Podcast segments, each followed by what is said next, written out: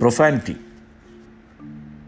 తిట్లు బూతులు cuss words swear words cursing words vulgar and abusing ఇవి ఎలా మొదలయ్యాయంటే పూర్వం ఒక్కో కల్చర్లో ఒక్కో దానికి కొన్ని స్టాండర్డ్స్ పెట్టుకునేవాళ్ళు.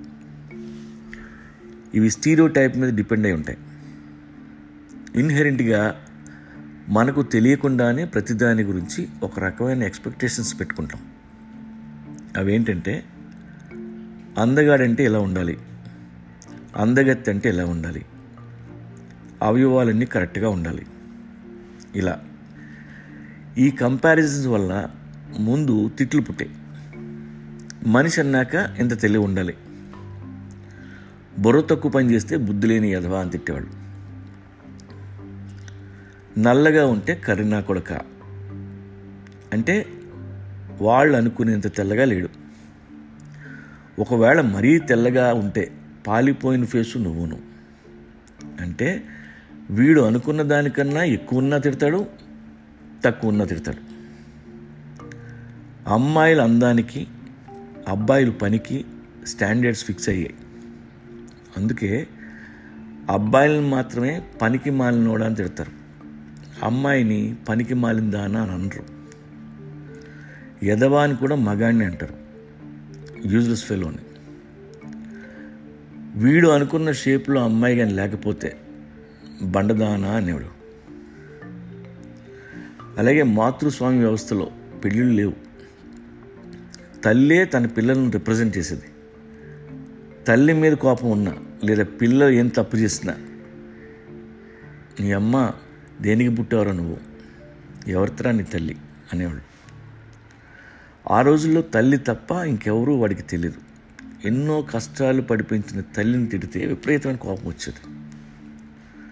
బూత్ మాటలు అలా మొదలయ్యాయి. దాని తర్వాత పితృస్వామి వ్యవస్థ మొదలైంది. అప్పటి నుండి మగాళ్ళు ఆడవాళ్ళని ఇంకా తొక్కేశారు. సడన్గా సెక్స్ రెస్ట్రిక్ట్ చేశారు. పెళ్ళి తర్వాత ఎవరైనా చీట్ చేస్తే వాళ్ళని బిచ్ అని పిలవడం మొదలైంది. ఆ తర్వాత అలాంటి పని చెయ్యని వాళ్ళని కూడా బిచ్ అనేవాళ్ళు. అలా అని వాళ్ళని హటి చేయడమే వాళ్ళ ఉద్దేశం. అలాగే మగాళ్ళ డామినేషన్ పెరిగిన తర్వాత ఆడదాని రూల్ చిన్నదైపోయింది. నువ్వు వింతే నువ్వు ఇలాగే ఉండాలి గడప దాటకూడదు ఇలా. కొన్ని కల్చర్స్లో అయితే అసలు ఆడవాళ్ళు చదువుకోకూడదు అని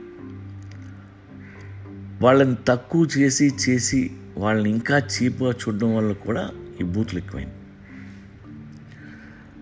మగాడి పవరు డామినేషన్ చూపించడం కోసం ఆడవాళ్ళని బూతులతో తిట్టి నొక్కి పెట్టేవాళ్ళు. స్త్రీలను గౌరవించండి అని మనం చెప్తాం కానీ అన్నీ రివర్స్లో చేసాం. మన ఇంట్లో ఆడవాళ్ళని మాత్రమే మనం గౌరవిస్తాం. మిగతా వాళ్ళని చీప్గా చూస్తాం. డీప్గా చూస్తే యాజ్ ఎ స్పీషియస్ మగాళ్ళు ఎప్పుడూ ఆడవాళ్ళని సమానంగా చూడలేదు. ఇప్పటికీ ఎన్ని రూల్స్ వచ్చినా అవును ఆడ మగ సమానమే కాకపోతే తక్కువ సమానం అనుకుంటాం. ప్రతి మగాడి మైండ్లో ఇదే ఉంటుంది ఇది నిజం.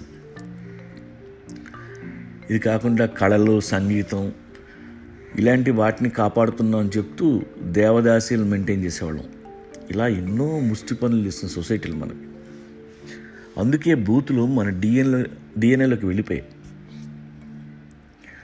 ఇది కాకుండా మన తల్లి మన చెల్లి మన కూతురు పట్ల మనం చాలా సెన్సిటివ్గా ఉంటాం. వాళ్ళు మనకి చాలా ప్రెషియస్ యాజ్ ఎ స్పీషియస్గా వాళ్ళు చాలా సున్నితంగా ఉంటారు. వాళ్ళని ఏమన్నా అంటే మనకు కోపం వస్తుంది. అందుకే మన ఎనిమీస్ ఎప్పుడూ మనల్ని హట్ చేయడం కోసమే వాళ్ళని కోట్ చేస్తూ బూతులు తిడతారు. ఇలా వేల సంవత్సరాల నుండి ఆడవాళ్ళని బూతుల కోసం వాడుతూనే ఉన్నాం.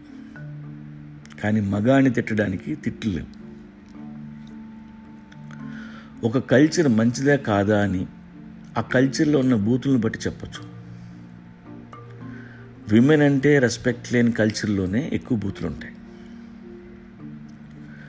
వేరే కంట్రీస్తో పోల్చుకుంటే మనకి ఎక్కువ బూతులు ఉన్నాయా వాళ్ళకి ఎక్కువ బూతులు ఉన్నాయా అని మీరే బేరీజ్ వేసుకొని చూసుకోండి.